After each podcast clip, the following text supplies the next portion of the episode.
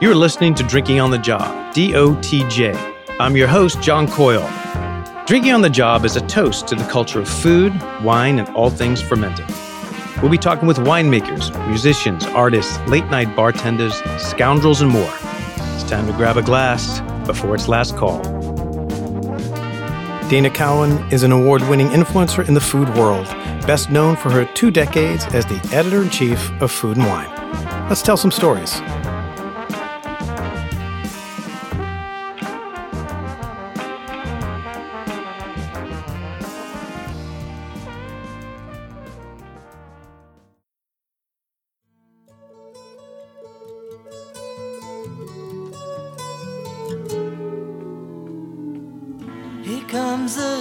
I could not be happier to have a food icon on the show today. Dana Cowin is here. She's the American editor. She was uh, two decades. She was the editor in chief of Food and Wine. Um, and now she's here. So thank you for jumping on uh, on DOTJ podcast. Totally appreciate. It. I'm that. so happy to be here. Yeah, yeah, yeah. Um, so it's so it's so crazy. So we we have to go, go into a little bit of the backstory. We have to figure out how you got into the uh, food and wine business. Originally, you were in fashion, so just the jump from fashion to food and wine is really interesting, right? I would say um, I was in magazines, and I've been in magazines for, I mean, boy, forty years almost. Wow. All magazines, and my first magazine was indeed Vogue magazine. So that is technically fashion and I was on the same floor as all the fashion girls and you could tell going up in the elevator at Condé Nast which ones were going to get off at our floor. But I was not in the fashion department. I was in features, and it was the greatest, the single greatest first job that someone who loves writing and editorial and the arts could ever have because I worked for this brilliant man named Leo Lerman, mm-hmm. and our purview was every single thing in the art world. But so that would be photography, design, wine, travel, food, the whole thing. Right. All in the what we call the front of the book, mostly the mm. the section of shorter pieces. And then we would also do the profiles in the well, so these big, big shoots with the stars, up and coming stars of the day.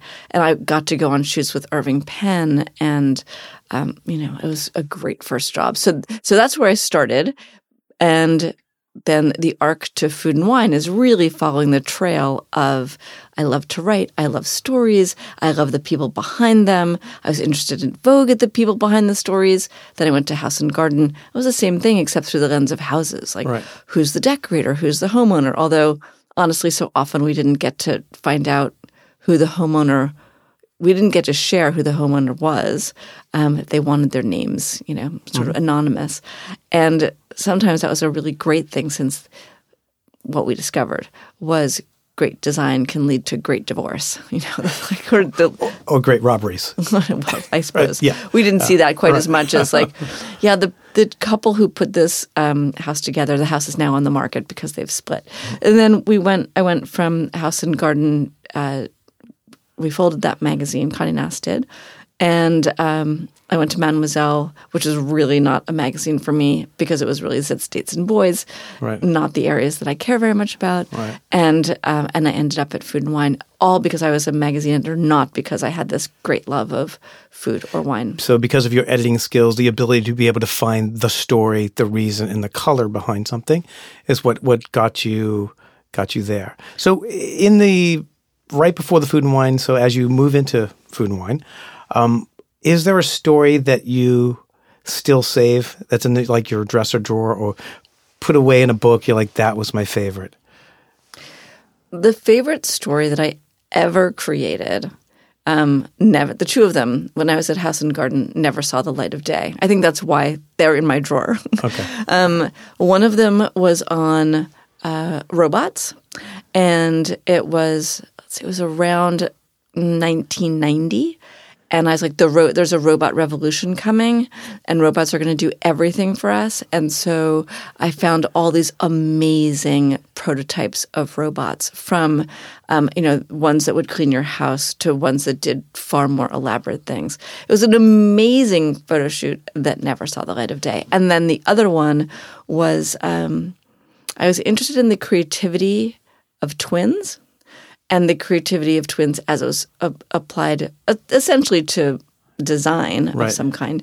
And so I found an amazing array of twins. We did an extraordinary shoot of of the twins and the work.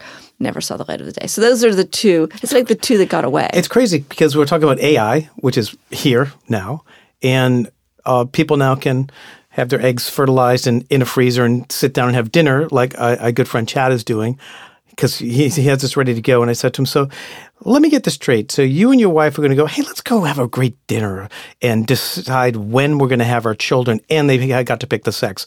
So do you like? Oh, let's go to Le Coucou and decide the day.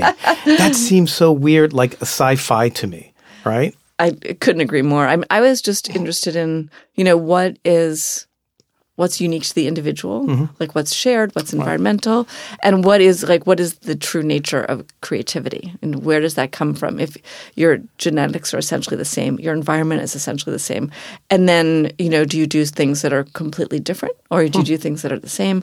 And um, these were twins who were doing the same thing. They were both writers, or they're both Wow. photographers. They were both designers, and yeah, I just n- never forgot that story. The other thing that's funny that's in my drawer is the um, the pitch magazine that I put together for Food and Wine, saying, I don't know a whole lot about food, but I really do know about magazines, and I really do have a vision for this brand, and just you know, every once in a while, I take it out to chuckle because it is pretty much the path that I followed once I got there, and followed it for you know a couple of decades. So it's kind of like you've, it was the precursor to the vision board.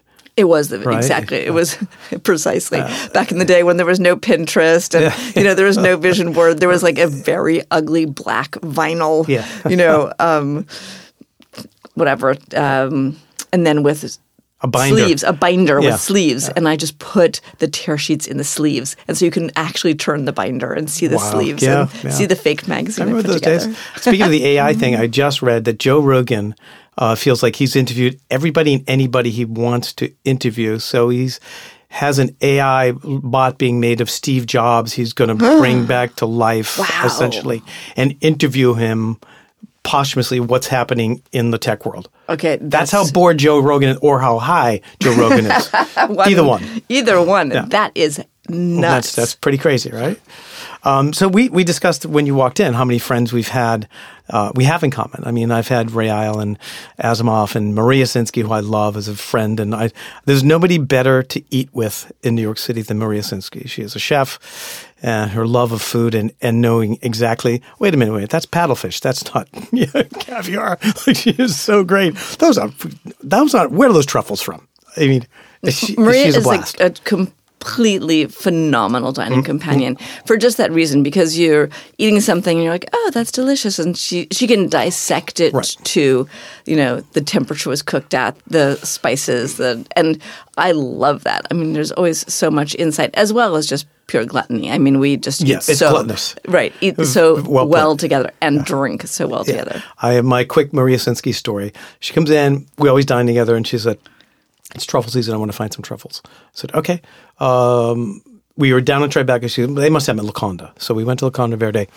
They're packed. She, I So I'm going up front. I know a lot of people. I'm trying to f- work my. She goes, Let me take this one. She goes up to the hostess and the manager. She goes, I want to sit down. I want to order a very expensive bottle of wine, truffles, and be out of here in like an hour.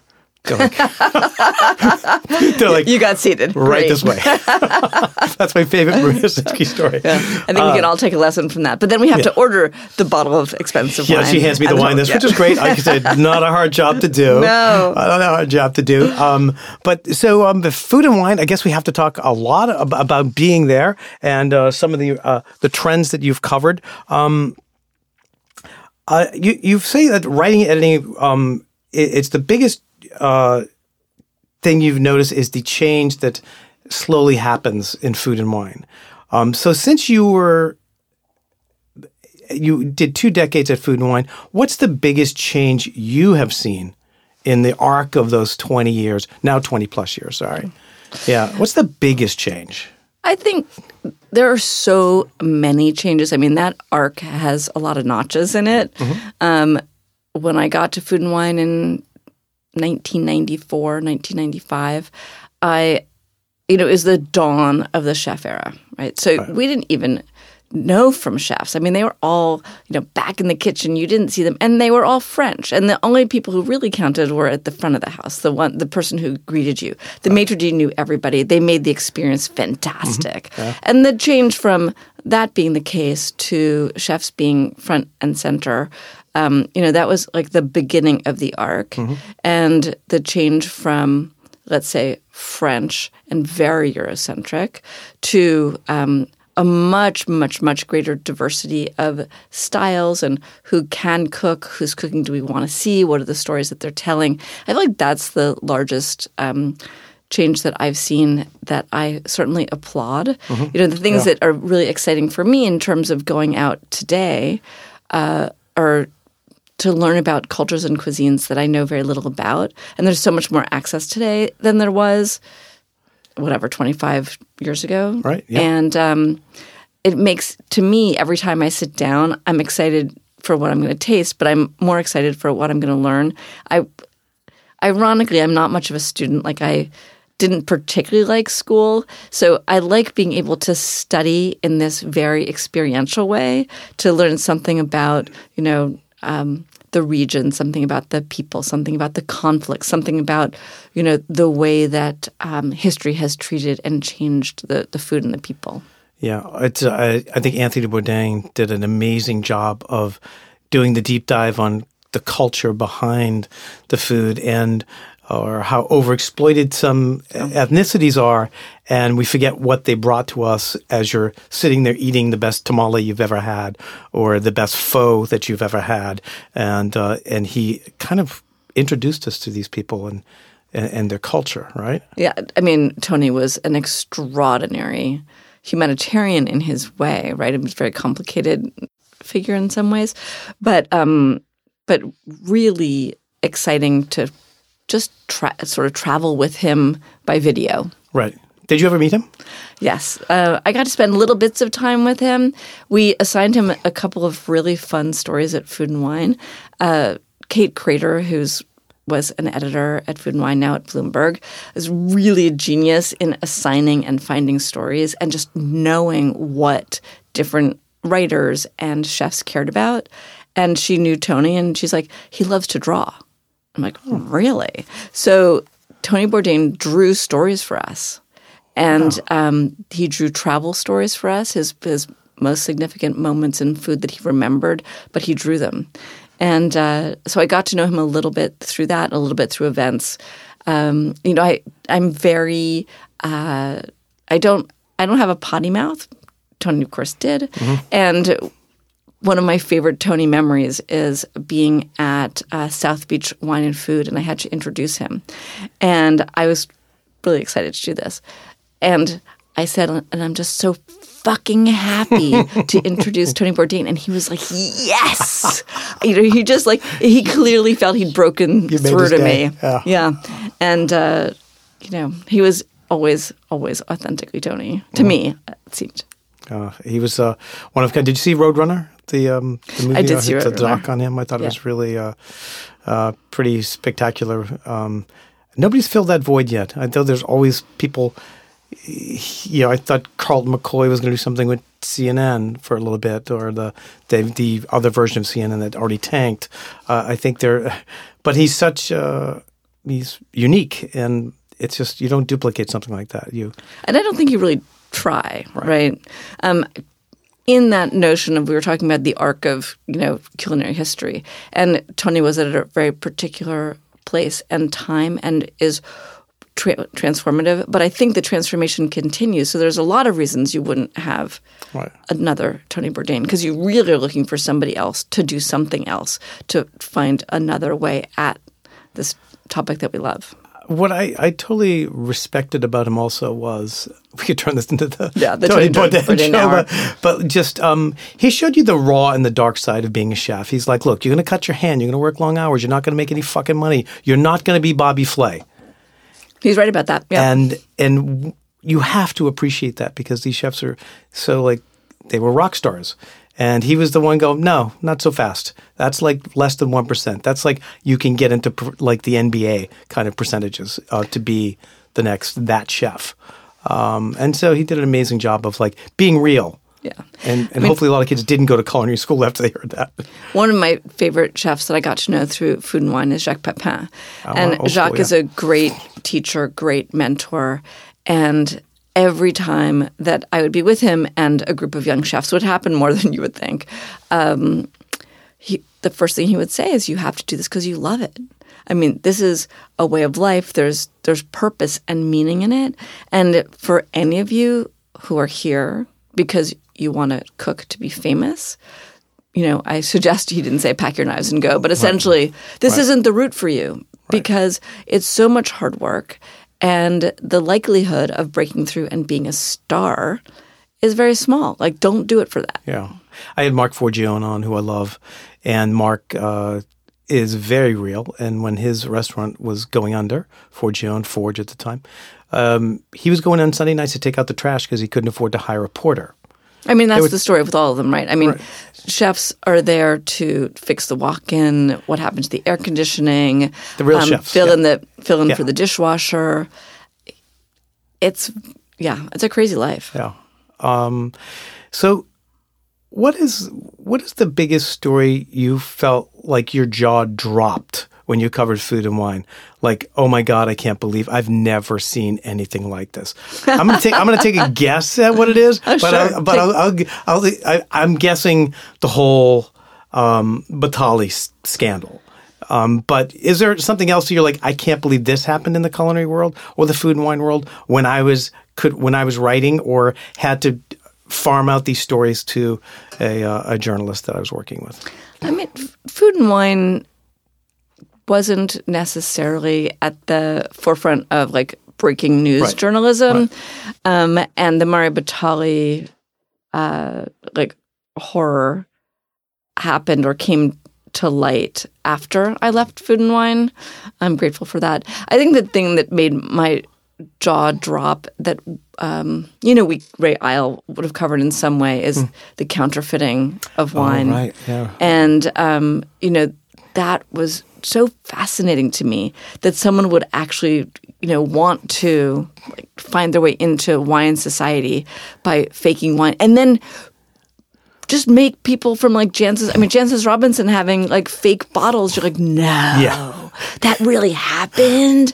I mean and then how many fake bottles did I have? Like I one of my greatest wine you know so-called wine memories was when I early days at Food and Wine and I was at Guy Savoy in Paris mm-hmm. and they at the end of the night they pulled out a very very special bottle and I'm like this is port from 1762 and I was like, oh my Yeah. gosh, that's amazing. And, you know, they don't pour you a glass, they pour you like three drips. Yeah. And like, well, that makes sense because it's from 1762. And then there's this whole meditation on like what was going on in America Yeah. in 1762 and what does this make you think that you can actually taste something that has been alive for that long. And then, you know, all the scandals and wine. I'm like, really? I was probably just having, you know, 77 Taylor. Exactly. You know what I mean? I wouldn't have known the difference. Yeah. And and I but for the longest time I had that as this like crowning memory that I had entered this rarefied place where I am deserving Right. of the three drops from 1762. From an eye drop up, bink, Yeah. bink. There you go. Yeah, what's crazy to me is also the quiet complicity of everybody involved here. Mm. Right? Nobody wants to really be called up, but like you weren't a little bit just saying like, "What's going on here?" Like, "Oh, can I have the all the bottles of those old DRC that we opened up, and the or the, or the first growth from Bordeaux from the '60s, and the pre-phylloxera? Do you mind if I just collect? Oh, I just keep them for collectors' items. Like, there's not a little bit of flag there, Yeah, right, right. And, and then like the amount of people who bought wine at these auctions or have it, Mm-hmm. and now the, you know. That you can say, hey, we can come and test the bottles. We can look at the seals. We can do a Uh, we can do a carbon run on it, and we can tell you if it's the real bottle. But you already spent like ten thousand dollars in that bottle. you don't wanna know. Do you really want to know? I don't want to know. Right. I mean, yeah. I'd still rather have it as a showpiece. Exactly. I mean, so yeah, just that was so fascinating to me. Yeah. Yeah, yeah, that's it. It is is totally true. And I think Rudy, I forget his last name, is now out of jail. Is he really? I think he's out of jail because he's on Instagram and partying like a rock star. it Looks like again. So I'm like, wow, look at. There's that thing guy. called confirmation bias, right? Like you assume it's true so it is true, and you just don't ask, Right. which gets us into so much trouble and so many other ways. But in in wine, apparently, also. But could you imagine sitting at a table and you're doing, I don't know, you know, uh, champagne from before the before the first war or something, and it's these old old houses, and somebody having the balls enough to at the table and go, I'm I'm doubting this. It's like you couldn't do it. You have to. It's protocol. This is wonderful. And and the truth is, what they did put in the bottle, it wasn't Plonk.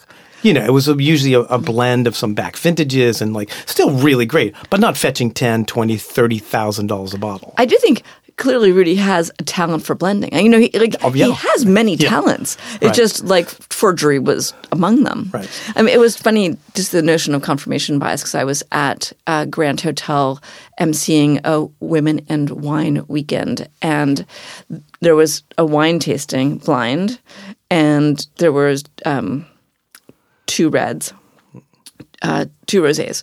We compared the rosés first, which was French, which was American. I actually am very proud of myself. The whole room like was wrong, and I was right, but just, I mean, out of luck, I imagine. But then the two reds. It was just fascinating to hear people because of the descriptions of the two rosés, one French, one American. The assumption is you're looking at reds, one French, one American, hmm. and sense. people put so many words to the reds and why and how they were so different from each other, and you know, and this one is really tannic, but this one is so round. And lo and behold, they were the same wine. Wow. And everyone was like, "Oh," but you know, just Check, please. just because the assumption Yeah. was, well, obviously we're not going to taste the same wines, but it's such a good reminder to not overthink it. And um, Yeah. You also, there's some bottle variation, but also I think that's what blind someone tasting. asked. They're like, yeah. Couldn't it be bottle variation? She's like, "Mm, not really. I mean, bottle variation would have to be huge enough for people go, that's impossible, right? But if it's that close, yeah, it's your palate. But, you know, I think blind tasting is the best way to taste wine. Um, as an importer, you know, you know, I'll taste 100 wines some weeks and I re- prefer to taste them blind. I don't want to know the price and I just want to like assess quality. Um, it's hard to do. And that's why people. it's really hard to do. It's very hard to do. But that's why people like if I if I'm in Italy and France and I'm somebody's cellar and they're I'm tasting stuff, I have to divorce myself from my surroundings because how many times you're on vacation and you're in Greece and you're drinking Retsina or you're drinking something, you're like, this is the best thing I've ever drunk. Then you get back home and you're like, ooh, what is this? Did I really buy this? Yeah. so uh, there's so much for that. Um, what um, what do you think of the uh, the recent the the Michelin star guide just came out? Uh, I thought was really interesting some of it feels like Zagat. Like I don't know how relevant it is.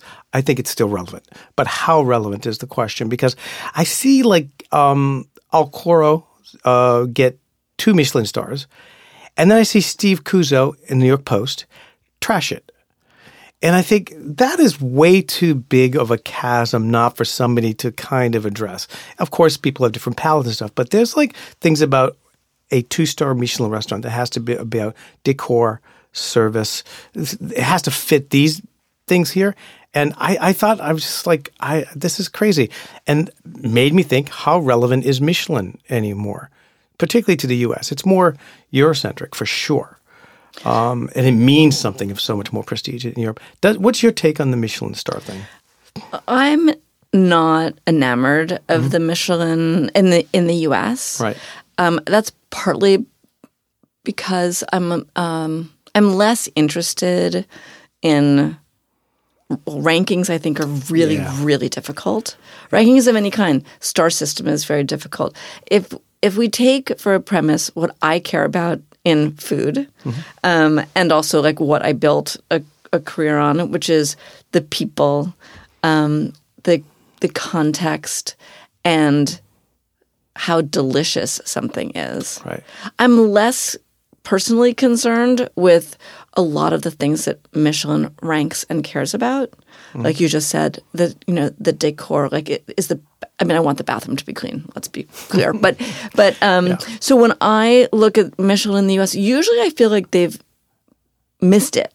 Yeah. You know, um, and so it's not something that I pay attention to. I think the people who do pay attention to it, though, are those who you know want to um, live at the very highest of the high end and they want someone to vet for them. Sure. And for someone, I mean, certainly for the restaurants themselves, it's great because you know everybody loves everybody loves a pat on the back and you know a plaque.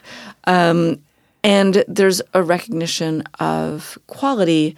I just think that I'm personally more interested in quality at, at every level, Right. and so I don't look to them to how I would like to eat, but I do look to see what ends up in their, you know, in the guide, just out of curiosity and to debate it.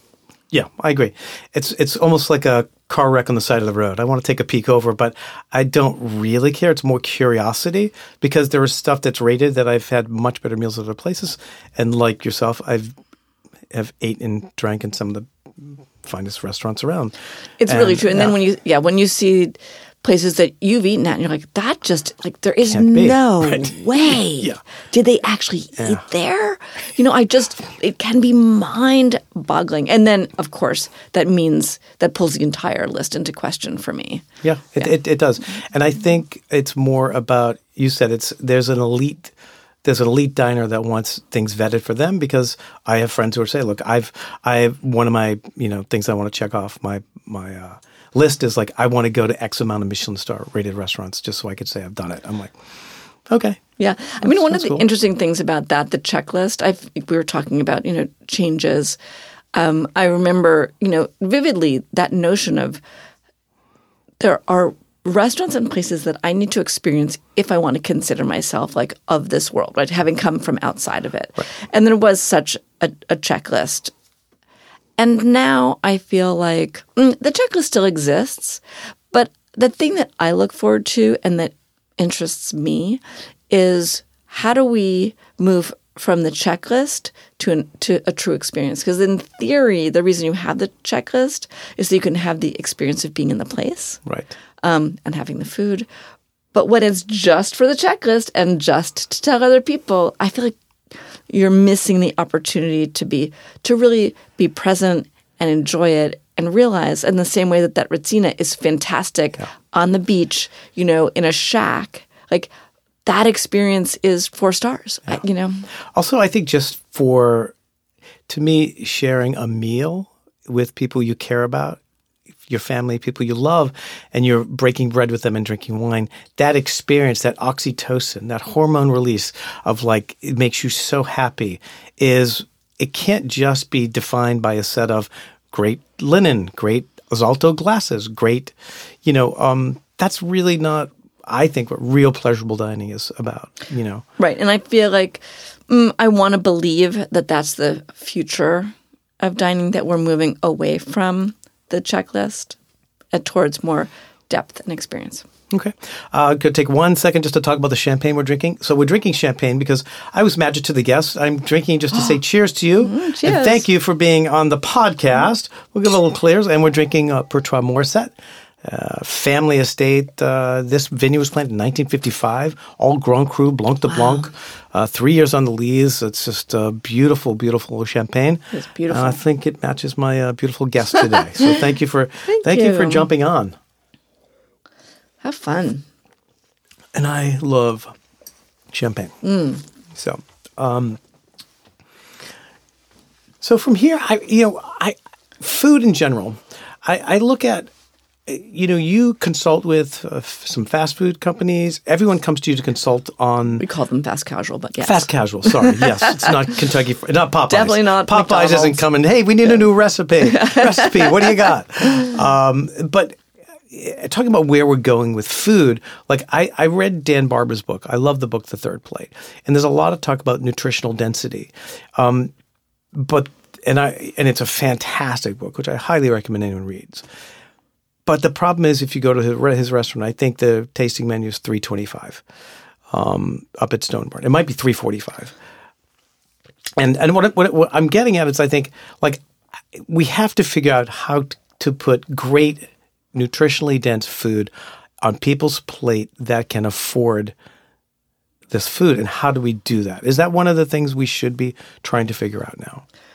Well, it's important on so many levels. I just think putting Dan Barber you know, the Stone Barns experience mm. in the same sentence as how do we provide nutritionally dense food mm. is a little bit of an error. Yeah. Okay. Right. Like Yeah. Dan is trying to create delicious, nutritionally dense um, produce, like ingredients. Yeah. Lost grains, etc. Um, yes. And precisely. So row 7 Mm-hmm. which is his company where he is, you know, breeding honey nut squash Right. and um, you know, has a green project. That's where I think you see Dan's potentially greatest impact on the largest number of people.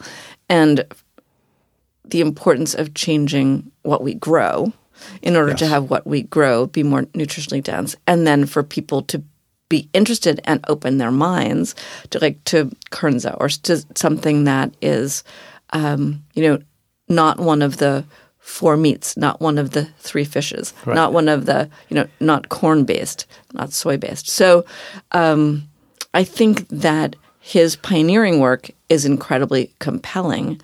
Um, i think when we are talking about the future of food, the nutritionally dense is important.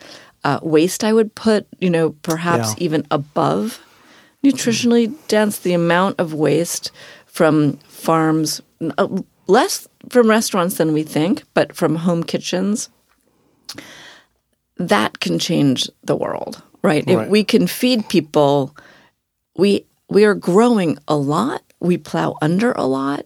Now we're beginning to rescue a lot. Now we're beginning to um, have an appreciation of imperfect food, imperfect produce, um, all extremely uh, important. So I feel like mm, let's look at how we're going to feed the world right. very important to do. Another aspect of that is the ways in which um, we, the U.S., has has gone into developing nations and changed their food supply and um, changed agriculture in ways that are problematic. So they end up being net importers So exporting Roundup and uh, instead, uh, you know, all the the bad chemicals that you can get the highest yield, but destroying the soil with no nutritional density. I mean, it's basically. just like what you're saying just gives me goosebumps. Exactly. I mean, it's just it's so destructive, and the way that we've destroyed the you know the soil of the planet, and the way that that affects climate and climate change, and the ability for us to feed ourselves. And anyway, so there's a lot. There's so much work being done that's really exciting, um, and I think that that is also very important. You know, like how do we you know, if you're in Ghana, how do you really approach reclaiming the original Ghanaian foodways as opposed to what's Right. been imposed by seeds that, you know, you can only use once? I mean, the way that our agricultural system has affected the ability for a you know a farmer to save seeds or you know pay them forward or you know grow something without chemicals that's been really dangerous to the food of the future so um, yeah gigantic topic and so, I mean, I, I I am happy when I see places like Sweet Greens, and you know that you. I mean, there's been a huge cultural shift. I mean, Vegan Slut just opened in Brooklyn. I mean, Sl- Slutty Vegan, yeah. Slutty Vegan. Sorry, Vegan Slut. Okay, sorry. the person who goes might be a vegan slut but the place is called okay, slutty that- vegan yeah. But like, I haven't tried it, but there's lines around the block. That makes me happy. There used to be a place around the office, or around the corner of my office, Mulberry and Vine. Oh, yeah. And it was really like healthy. And people are like, yeah, good luck, because there's like a subway down the street and nobody's going to go there. And there was a line like around the corner.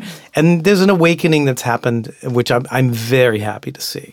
Right. So I worked with um, Dig Food Group for a couple of years uh, after Food and Wine and before the pandemic, and I loved them and still do. So the relationship between Dig, which is a fast casual, so you you know you go at the start of the line and you pick your grain, and then you pick your green, and then you pick your protein. Um, we sourced from uh, incredible farmers, and many of the farms were minority owned or LGBTQ. Really difficult, um, you know, populations that don't have a lot of access to land, and the way that Dig paid the farmers, so we paid them in advance rather than saying like we're going to order, we're going to pay you for a month, and then at the end of the summer you'll, you know. so that the farmers had the money at the get go. So I feel like places like Dig can really reshape Very cool. um, can reshape agriculture and put something delicious in the bowl. It was a phenomenal project to work on, and then post pandemic, they're back to to growing and then bringing this attitude of you know really great farm, really great food at um, a bowl price. And I just Adam Eskin, big shout out to him. Oh, that's very cool. So I was going to say, I mean, people reach out. Yeah, I mean, you mentor and have been mentoring uh, a, a large group of women and chefs, and um, is like, what are some of the exciting things you're working on now? And then we got to talk about your podcast and, my- your zine. And my zine. Your zine, Yeah, I brought sorry, my yes, I brought yeah, my zine yeah, to show you. Um, sorry, the um, mentoring. I love mentoring. Um, it's an icky word, I suppose, but I do do a lot of coaching and advising, and the people that I work with are often um, creatives or um, founders of companies. Or just people who are trying to figure out what to do next. Because after I left Food and Wine, like I really wanted to go, and I took a job that didn't work out for me and then I went through the process of like, what actually do I want to do? So anyone going on that journey, like they have my full heart, so much empathy. Uh, so right now I'm working with a group called Forested in Ethiopia, and they're getting honey from forest communities and providing it to consumer packaged good companies like Lush, and they're they're proving out the concept of creating um, a carbon neutral supply chain for CPG companies. So, consumer packaged goods are trying to improve their sustainability, right? Like their supply chain sustainability. And one way to do it is to look at the ingredients in their own products. And so instead of, you know, looking to buy carbon credits, let's say, Right. they can buy ingredients that are carbon neutral or that are good for the planet. And so um, Forested has taken that as a model, and working with the founder is so exciting because what she's doing is revolutionary and it's also really hard. You know, doing it in Ethiopia is very difficult because there's a civil war. Sure, yeah. And um, and then working with forest communities like has its own um, you know logistical challenges right to get things from the forest to get the honey then Yeah, process wow. the honey and then get it you know in a container to another destination my wife, if she had one mission in life, it would be to like destroy 90% of the packaging that anything comes in. Because half the time, like you're trying to use a pair of scissors on this plastic thing and you're like, "Eh, why is it so difficult to get into this packaging where I need a sawzall to, to, to open this package and just try? You can hear her screaming, this fucking packaging. like, why? You know, like, okay, yeah. But it's a, uh, that's a very cool project to be part of. Yeah, packaging is definitely yeah. something. Someone just um, DM'd me yesterday saying, "Hey, I want all your advice on packaging because obviously packaging is such an issue, and I know people, you know, who can help with packaging. It's not my it's not my specialty, but looking at um, unpacked, you know, things that you buy in bulk and can replace, I think that has so much opportunity for us Yeah, I, and yeah. the planet. and and the, and the planet for sure. What's your thoughts on sushi? I love sushi, Mm. and it's expensive, and it should be, by the way. Cheap sushi, don't don't even go near it. But like, every time I eat sushi, I sometimes think like, how long is this going to last? How how long is this sustainable? I think that's a really great question and nuanced.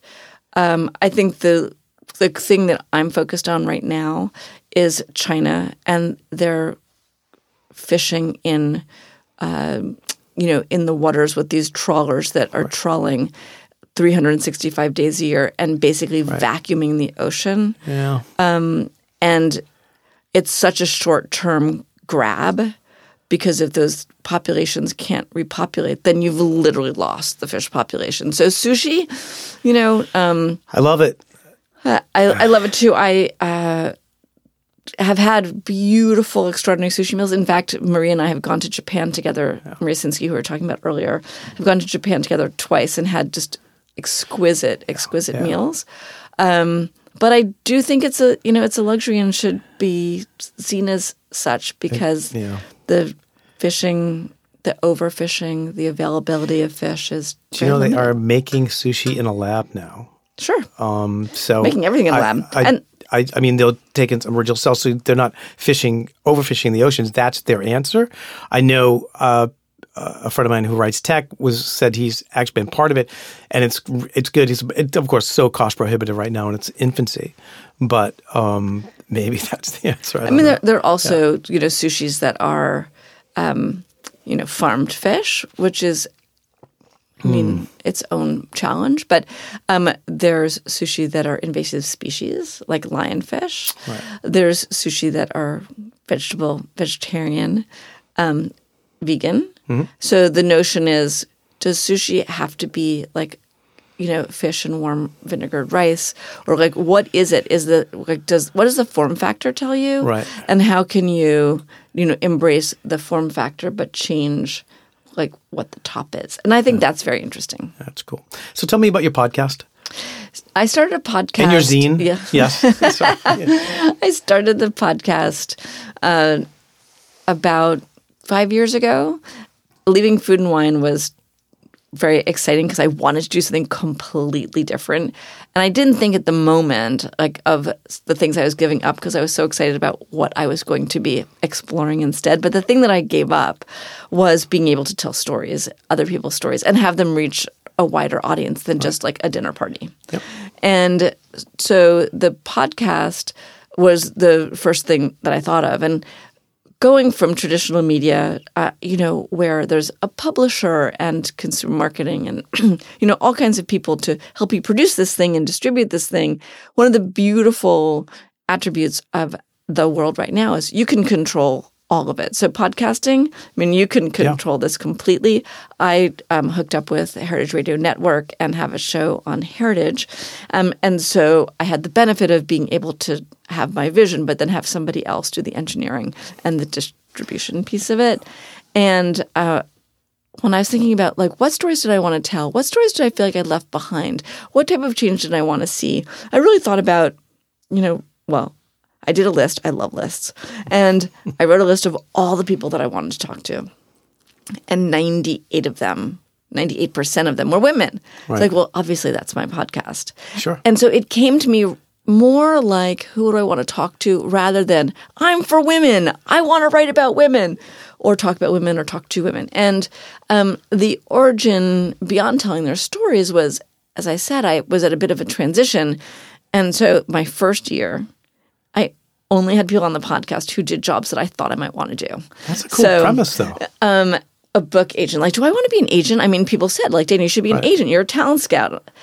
You know, I had her on, like, well, I don't want to do that. Um, a book editor, like, oh, you know, I've been a magazine editor. Maybe I could be a book editor. Let me see that. And so it was just the year of like like, going through the different professions um, and getting these women's amazing stories and hopefully inspiring the people who are listening. Like maybe they were trying to figure out what to do and maybe these women's stories Right. would speak to them. Um, and then every year since then, it's evolved, really reflecting, um, I think, something of the zeitgeist and something of what appeals to me or what interests me at the time. And so, right now, a lot of the podcasts that I'm doing are focused on sustainability. Uh, you know, I interviewed um, Warner, who has um, a seaweed company in Maine, like really interested in sustainability and seaweed as an example, or Rose McAdoo, who I'm completely obsessed with, who is a pastry chef who's also um, a, a guide in Antarctica. Oh, wow. And now just moved to Alaska, and she does um, cakes that bring to everybody's attention climate change and the climate disasters happening in these regions that she knows and loves so well. So, um, so it's been a really wonderful way to just not feel stuck in one thing. It's I just keep sort of moving what I believe is forward, but I mean it's forward for me, just different different topics of interest. And I did a zine that we launched in June because I really wanted to take some of those stories that from really the first couple of years, which was which were the um, figuring out how to live in this new world years, and put them together with food, wine, and travel. I it. I'd never seen it done before, um, and it's quite related to all the coaching and the mentoring that I do. Right. You know, inspiring people to have confidence in themselves and to you know lean on mantras or other people or other people's stories to help them get where they need to go. So I put together a Speaking Broadly zine um, that yeah, you can get on my website, which is also called like speaking hyphen broadway.com, broadly.com. And um, it's been phenomenal. I've been traveling for the last two months, really, in and out of New York, um, DC, Philly, Detroit, Chicago, um, all to like share the stories of the zine. Oh, I love it. Yeah. Well, you know, we are now at the part of the show where uh, God loves your zine, your podcast, and uh, wants some uh, cooking tips. And he said, Dana, you, have been such an, an, amazing example of, of humanity mm. and helping humanity. So we're going to give you one last day on the planet to eat what you want, drink something, have a great piece of music as you float off into the ether. Mm. So, what are you eating? What are you drinking? I'm definitely eating fried chicken. You know, okay. I just I love I love fried chicken. I will try all fried chickens on any menu. You know, and I have a very particular type of fried chicken that I like. I like it extremely juicy. I guess everybody does, oh. but I like it really crispy and where the skin, like there's extra skin that's just been crisped. Okay. And so I just, mm, I would really just love the satisfaction of crunching my way through juicy fried okay. chicken. I love it. You're making and, me hungry. Yeah. Okay. And um, and I would definitely be drinking champagne because you know you're eating this thing that's somewhat you know fatty, crunchy, salty, and you just need some like scrubbing bubbles, like really tiny, like persistent, beautiful champagne bubbles. Um, and then the music. Uh, you know, it would probably be like the anthem of my. Um, it's probably the anthem of my marriage. My husband loves the Beatles, Okay. and we listen to the Beatles more than any two people should listen to music. Favorite song? Um, the exit song? What would it be? Oh, yeah, I don't know. Here comes the sun. Oh, come on, that's beautiful. Yeah, and Uh, I that would be a really great way to go. Okay. Maybe a little caviar with the fried chicken. Yeah, I don't know. It's your last day. We'll give you another course. We give you some add-ons. We'll give you Exactly, some I can- supplements. Would you like a supplement before you pass? Yeah, and then I also Yeah. want um, vanilla ice cream and chocolate sauce and a, like a really good profiterole because there's so many bad profiteroles. So I just like want a really like delicious fluffy profiterole with vanilla ice cream and um, chocolate sauce on top. Well, that's it. Dana, thank you so much for being on Drinking on the Job podcast. Um, and uh, let's give some info for people to jump on your website and order your zine, etc. So give us that info. Great, thanks. Um, so the website is speaking little hyphen. I don't know what a little hyphen's called, but little hyphen broadly. Dot com. And it's just right there. I made a, uh, for the longest time, I was like, I need to develop a website that has everything. I'm like, no, I don't. I just, you know, I- Simplicity. simplicity is king Yeah. or queen. Okay. Thanks for having me. It's Yeah. lovely to talk to you. Great to have you on. Thank you. Thanks again for listening. Don't forget to check us out at dotjpodcast.com. Until then, I'll see you at the bar.